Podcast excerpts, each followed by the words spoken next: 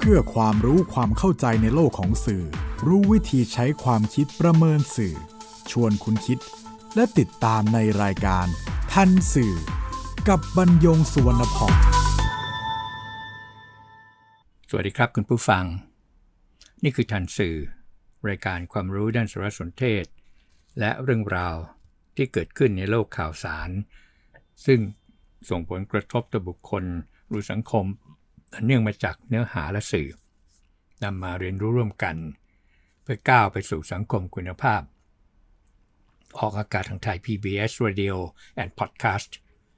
บรรยงสุนพองดำเนินรายการ ท่านสื่อวันนี้นำเรื่องรู้จักมาตรา 112 มาพูดคุยกับคุณผู้ฟัง ครับกฎหมายอาญามาตรา 112 ที่ใช้คุ้มครองสถาบันพระมหากษัตริย์ ที่วันนี้ถูกต่อต้านอย่างเปิดเผย จากอดีตสมาชิกสภาผู้แทนรัศดร ที่ปัจจุบันเป็นนักการเมืองนอกสภา ที่สามารถขยายความคิดของตน ผ่านสื่อสังคมไปยังเด็กและเยาวชน เริ่มต้นจากการปฏิรูปสถาบัน แล้วก็มาลงเอยที่การยกเลิก มาตรา 112และเมื่อกรรมการบริหารพรรคการเมืองขนาดใหญ่ อย่างเพื่อไทย ออกมาวิจารณ์การนำมาตรา112มาบังคับใช้อย่างไม่เป็นธรรมกับผู้ชุมนุม สมควรทบทวนการบังคับใช้กฎหมายดังกล่าว แม้ในแถลงการของพรรคเพื่อไทย โดยนายชัยเกษมนิติสิริกรรมการบริหาร และประธานคณะกรรมการยุทธศาสตร์และทิศทางการเมือง เมื่อ 31 ตุลาคม 2564 ไม่ได้กล่าวโดยตรง แต่ก็ระบุให้แก้ไขกฎหมาย ระเบียบปฏิบัติที่ไม่เป็นธรรม เพื่อให้นักโทษทางความคิดได้รับการปล่อยตัว จึงเกิดเป็นข่าวใหญ่ในสื่อมวลชนหลายแขนงที่มีเนื้อหาทำนอง มีนโยบายไปในทางเดียวกันกับอดีตพักอนาคตใหม่ หรือพักก้าวไกลในปัจจุบัน ซึ่งต่อต้านมาตรา 112 ชัดเจน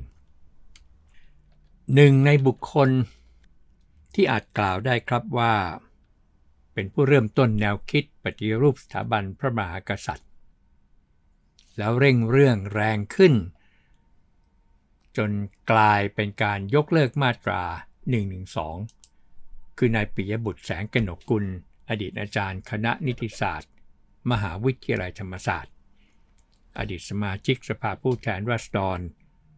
และเลขาธิการคณะก้าวหน้าที่กล่าวในเว็บไซต์ คณะก้าวหน้าเมื่อ 2 พฤศจิกายน 2564 สรุปว่า มาตรา 112 มีปัญหาทั้งตัวบท การบังคับใช้ และอุดมการเบื้องหลัง ทั้ง 3 ปัญหาที่ว่านั้นแต่กับการให้มาตรา 112 ไปอยู่ในหมวดความมั่นคงในราชอาณาจักร ก็ทำให้แนวทางการวินิจฉัยคดี มักไม่ให้มีการปล่อยตัวชั่วคราว หรือเรียกหลักประกันสูง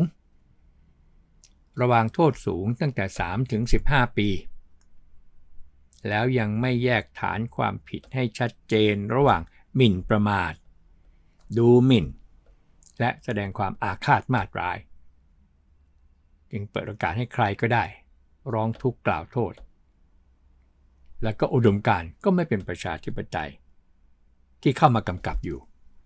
ข้อเท็จจริงเป็นดังที่กล่าวหาหรือไม่นั้น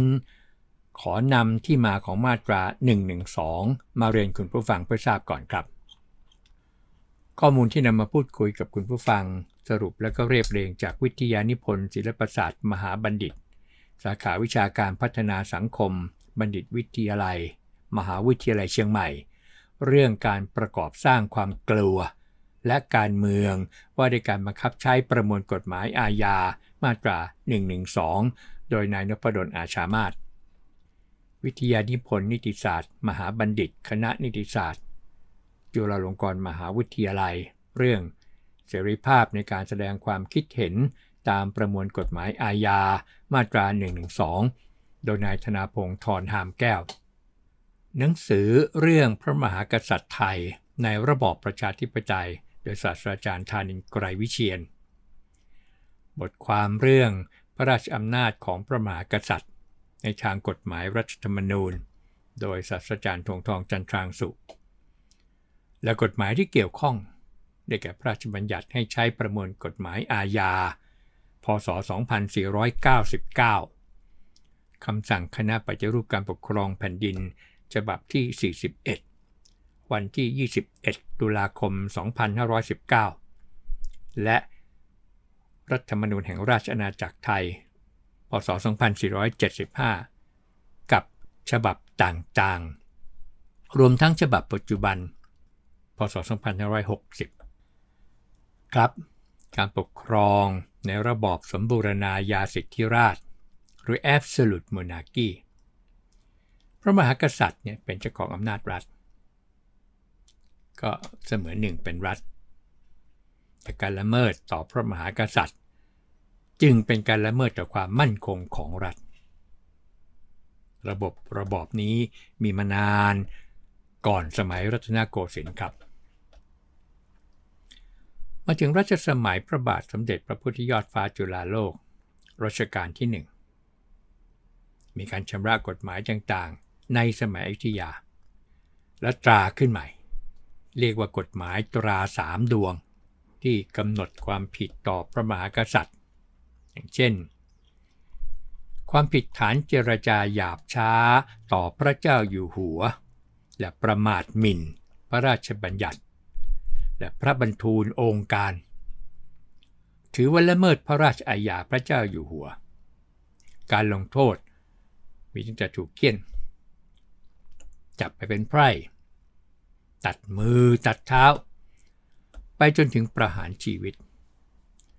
ส่วนความผิดฐานติเตียนนินทาว่ากล่าวพระเจ้าอยู่หัว ก็ต้องถูกเคี่ยนด้วยลวดหนังนี่ก็ไปจนถึงประหารชีวิตเช่นกัน มาถึงรัชสมัยพระบาทสมเด็จพระนั่งเกล้าเจ้าอยู่หัว รัชกาลที่ 3 ต่อเนื่องรัชสมัยพระบาทสมเด็จพระจอมเกล้าเจ้าอยู่หัว รัชกาลที่ 4 ปรับปรุงเป็นพระราชกำหนดลักษณะหมิ่นประมาท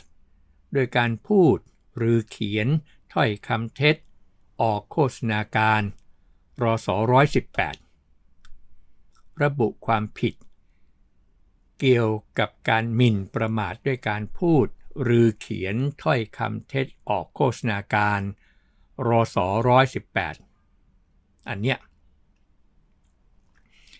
ความผิดเกี่ยวกับหมิ่นประมาทพระมหากษัตริย์นั้นอยู่ในมาตรา4ความว่าผู้ใด หมิ่นประมาทพระผู้เป็นเจ้า ซึ่งดำรงสยามรัฐมนตรสมเด็จพระอัคคมเหสี สมเด็จพระบรมโอรสาธิราชก็ดี โดยกล่าวเจรจาด้วยปาก หรือเขียนด้วยลักษณ์อักษร หรือกระทำการอย่างใดอย่างหนึ่ง ในที่เปิดเผย ท่ามกลางประชุมชนทั้งหลาย ด้วยกาย วาจา อันมิบังควร ซึ่งเป็นที่แลเห็นได้ชัดว่า เป็นการหมิ่นประมาทแท้ ให้จำคุกไว้ ไม่เกินกว่า 3 ปี หรือปรับเป็นเงินไม่เกินกว่า 1,500 บาท หรือทั้งจำคุกและปรับด้วย อีกมาตราหนึ่งครับ อยู่ในมาตราร้อยความว่า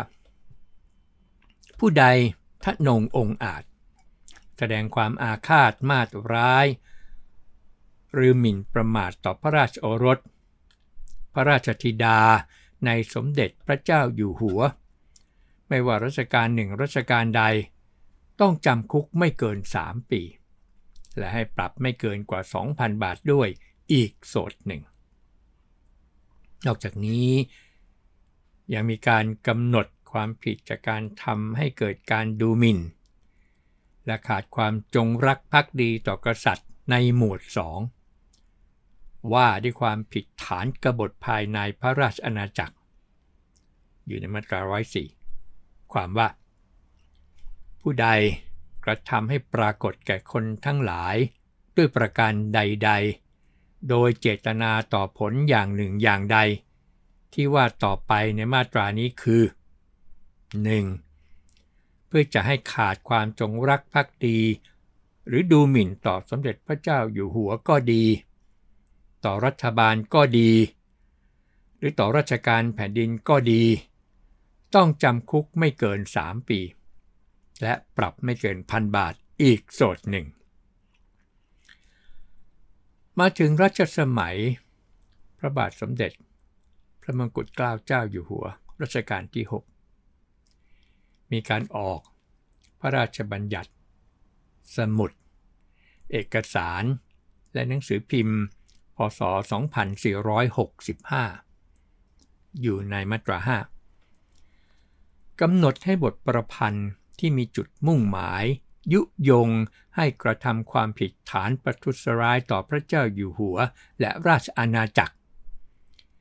เป็นบทประพันธ์ประเภทเสี้ยนหนามแผ่นดิน ผู้ประพันธ์ บรรณาธิการ และเจ้าของต้องระวังโทษจำคุกไม่เกิน 5 ปี หรือปรับไม่เกิน 5,000 บาท หรือทั้งจำและปรับ 2สถาน มาถึงปลายรัชสมัยพระบาทสมเด็จ พระปกเกล้าเจ้าอยู่หัวรัชกาลที่ 7 ปี 2470 มีการแก้ไขเพิ่มเติมพระราชกำหนดลักษณะหมิ่นประมาท โดยการพูดหรือเขียนถ้อยคำเท็จออกโฆษณาการรอส118 หมวด 2 ว่าด้วยความผิดฐานกบฏภายในพระราชนาจักร มาตรา 104 วงเล็บหนึ่งเป็นให้การสั่งสอนทฤษฎีการเมือง หรือเศรษฐกิจเพื่อให้บังเกิดความเกลียดชัง ดูหมิ่นสมเด็จพระเจ้าอยู่หัว หรือเกิดความเกลียดชังระหว่างชนชั้น เป็นความผิด มีระหว่างโทษจำคุกไม่เกิน 10 ปี ปรับไม่เกิน 5,000 บาท หรือทั้งจำทั้งปรับ มาถึงช่วงเปลี่ยนแปลงการปกครองปี 2475 ครับ รัฐธรรมนูญฉบับแรกที่ออกหลังฉบับชั่วคราวกำหนดสถานะพระมหากษัตริย์ไว้ในหมวดหนึ่งก็สรุปสาระสำคัญ 4 ประการครับ 1. อำนาจอธิปไตย เป็นของปวงชนชาวสยาม มีพระมหากษัตริย์เป็นประมุขทรงใช้อำนาจโดยบทบัญญัติแห่งรัฐธรรมนูญ อำนาจอธิปไตย แบ่งออกเป็นอำนาจนิติบัญญัติ มีสภาผู้แทนราษฎรเป็นผู้ใช้อำนาจบริหาร ก็มีคณะรัฐมนตรีเป็นผู้ใช้อำนาจ แล้วตุลาการ ก็มีศาลเป็นผู้ใช้อำนาจ 2. พระมหากษัตริย์ ทรงอยู่ในฐานะอันเป็นที่เคารพสักการะ ผู้ใดจะละเมิดมิได้ นี่มีมาตั้งแต่ฉบับแรกรัฐธรรมนูญฉบับแรกปี 2475 นะครับว่า พระมหากษัตริย์ทรงอยู่ในฐานะอันเป็นที่เคารพสักการะ ผู้ใดจะละเมิดมิได้ ทรงดำรงตำแหน่งจอมทัพ ทรงเป็นพุทธมามกะ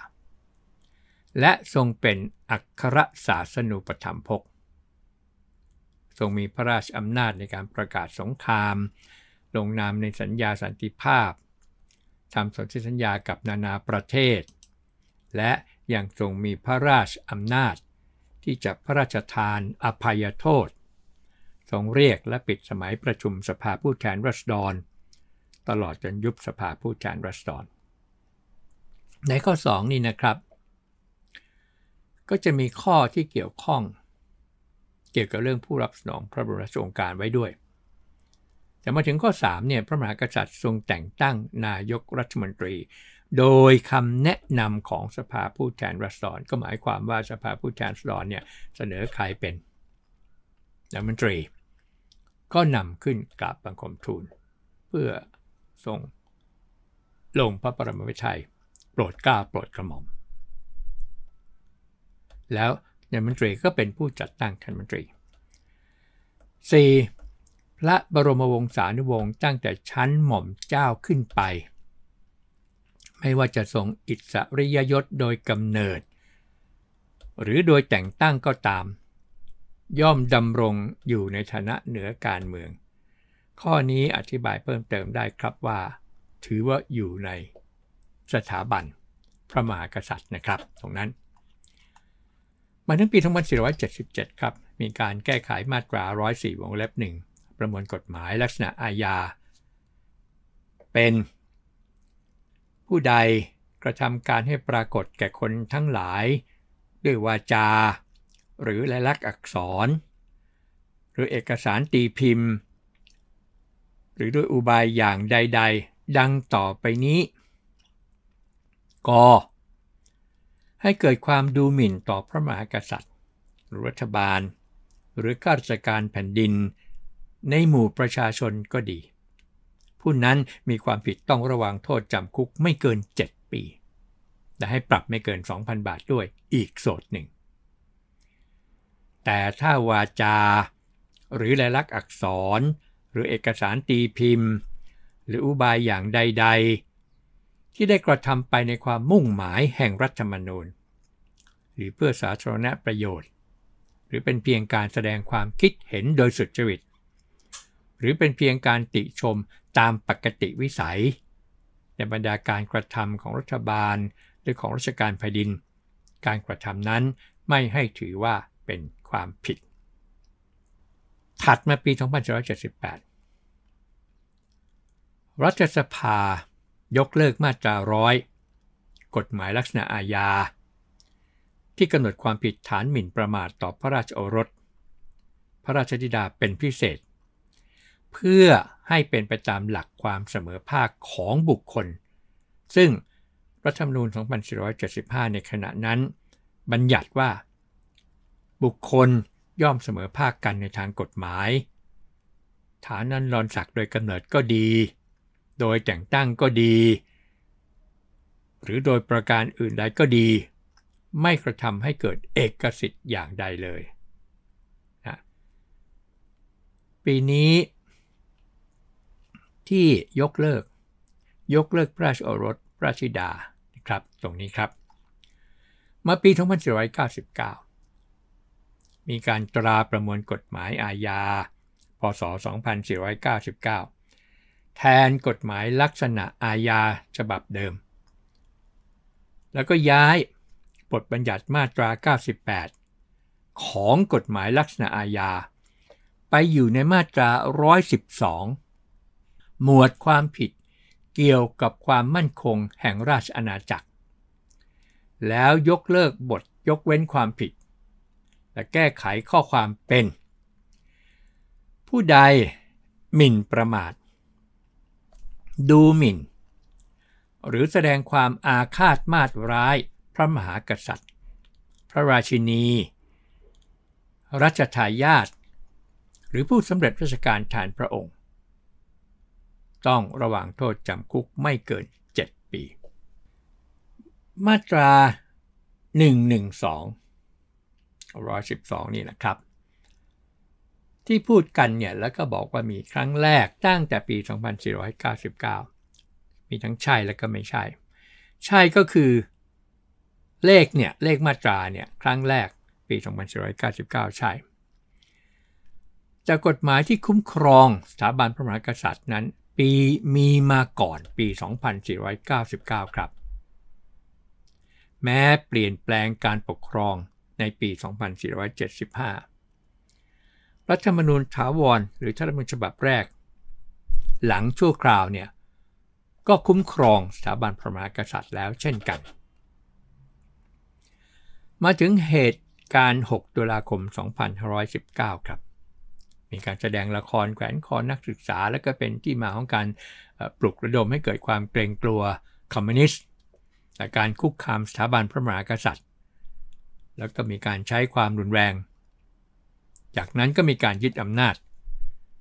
โดยคณะปฏิรูปการปกครองแผ่นดินภายใต้การนำของพลเรือเอกสงัดชลออยู่ ในวันเดียวกันคือ 6 ตุลาคม 2519 ตอนค่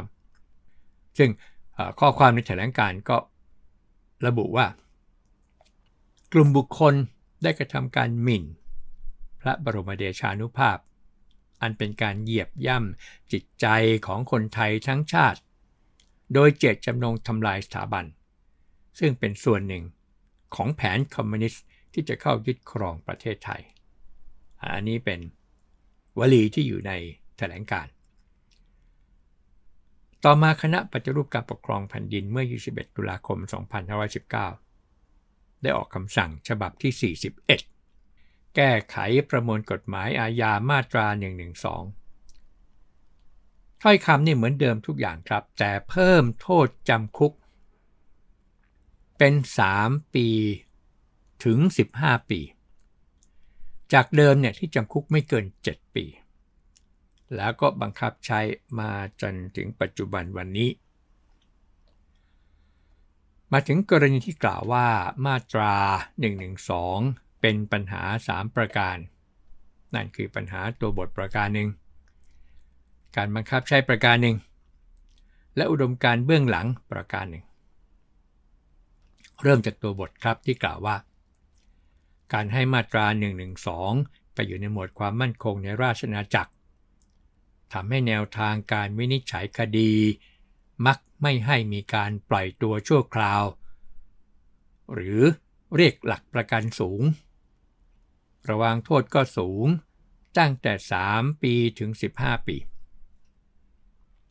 ข้อนี้อธิบายได้ครับว่า ประเทศไทยย้อนหลังไปในสมสมัยสุโขทัยมาถึงอู่ทองมาถึงอยุธยา และรวมชาติเป็นปึกแผ่นในสมัยรัตนโกสินทร์ผู้นำในการรบทับจับศึก และปกครองเนี่ยคือกษัตริย์ แม้เมื่อเปลี่ยนแปลงการปกครองที่พระมหากษัตริย์อยู่ภายใต้รัฐธรรมนูญ ตัวรัฐธรรมนูญก็ยังบัญญัติเอาไว้ชัดเจนตั้งแต่ฉบับแรกว่า ทรงเป็นประมุขนั่นหมายความว่า รัฐธรรมนูญ ยกพระมหากษัตริย์ไว้ในฐานะสถาบัน โดยมีศาสนาพุทธที่คนในชาติส่วนใหญ่นับถือ ซึ่งรัฐธรรมนูญก็บัญญัติให้ทรงเป็นอัครศาสนูปธรรมภกนั่นหมายความว่า ศาสนาก็เป็นสถาบันหนึ่ง เช่นเดียวกับอาณาเขตประเทศไทยที่บอกความเป็นชาติ นี่ก็อีกสถาบันหนึ่ง ประเทศไทยจึงมีสามเสาหลักสำคัญ นั่นคือชาติ ศาสนา พระมหากษัตริย์ มื่อพิจารณาสถานะพระมหากษัตริย์ก่อนเปลี่ยนแปลงการปกครอง ดังที่มาซึ่งได้เรียนให้คุณผู้ฟังได้ทราบไปแล้วในตอนต้น การรักษาสถาบันให้คงอยู่ต่อไป จึงสมควรจัดไว้ในหมวดความมั่นคง ซึ่งนับแต่ปี 2519 ที่มีการเพิ่มโทษ ก็ไม่เคยมีปัญหาจนกระทั่ง มีการนำการปฏิวัติและการเมืองในตะวันตก โดยเฉพาะในฝรั่งเศสนี่แหละครับ มาเป็นตัวอย่างให้ไทยเนี่ยต้องเจริญรอยตาม ทั้งๆทที่บริบทนั้นแตกต่างกันโดยสิ้นเชิง ต่อไปครับ เป็นเรื่องการบังคับใช้ ที่กล่าวว่าไม่แยกฐานความผิดให้ชัดเจน ระหว่างฐานหมิ่นประมาทดูหมิ่น และแสดงความอาฆาตมาตร้าย รวมทั้งเปิดโอกาสให้ใครก็ได้ร้องทุกข์กล่าวโทษ ฟังแล้วอ่านตามคำกล่าวก็จะเชื่อว่าเป็นเช่นนั้น เพราะข้อกล่าวหาในการฟ้องร้อง ต้องบอกครบทุกตัวอักษรในมาตรา ส่วนเหตุแห่งการถูกดำเนินคดี ทั้งถ้อยคำข้อความและพฤติกรรมของผู้ต้องหาหรือจำเลย เป็นเรื่องที่ศาลจะวินิจฉัย ส่วนแกนนำและผู้ชุมนุมที่ถูกจับในคดีนี้ ล้วนได้รับการปล่อยตัวชั่วคราวมาแล้วทั้งสิ้น แต่ที่ถูกจับซ้ำแล้วศาลไม่ปล่อยตัวอีก ก็เพราะเมื่อได้รับการปล่อยตัวออกไปแล้ว ไปผิดสัญญาสารทำความผิดซ้ำต่างหาก ถึงกระนั้น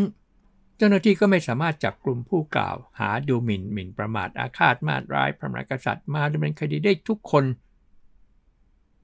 ตรงกันข้ามกับจำเลยคดี1นึหลายคนที่ศาลปล่อย ข้อสุดท้ายครับอุดมการที่ไม่เป็นประชาธิปไตยกำกับนั้น เป็นวัฒกรรมดูนามธรรม เรื่องที่ควรพิจารณาก็คือนับแต่ปี 2499 มาตรานี้ไม่ปรากฏประชาชนทั่วไปเดือดร้อน หรือแม้แต่ปัจจุบัน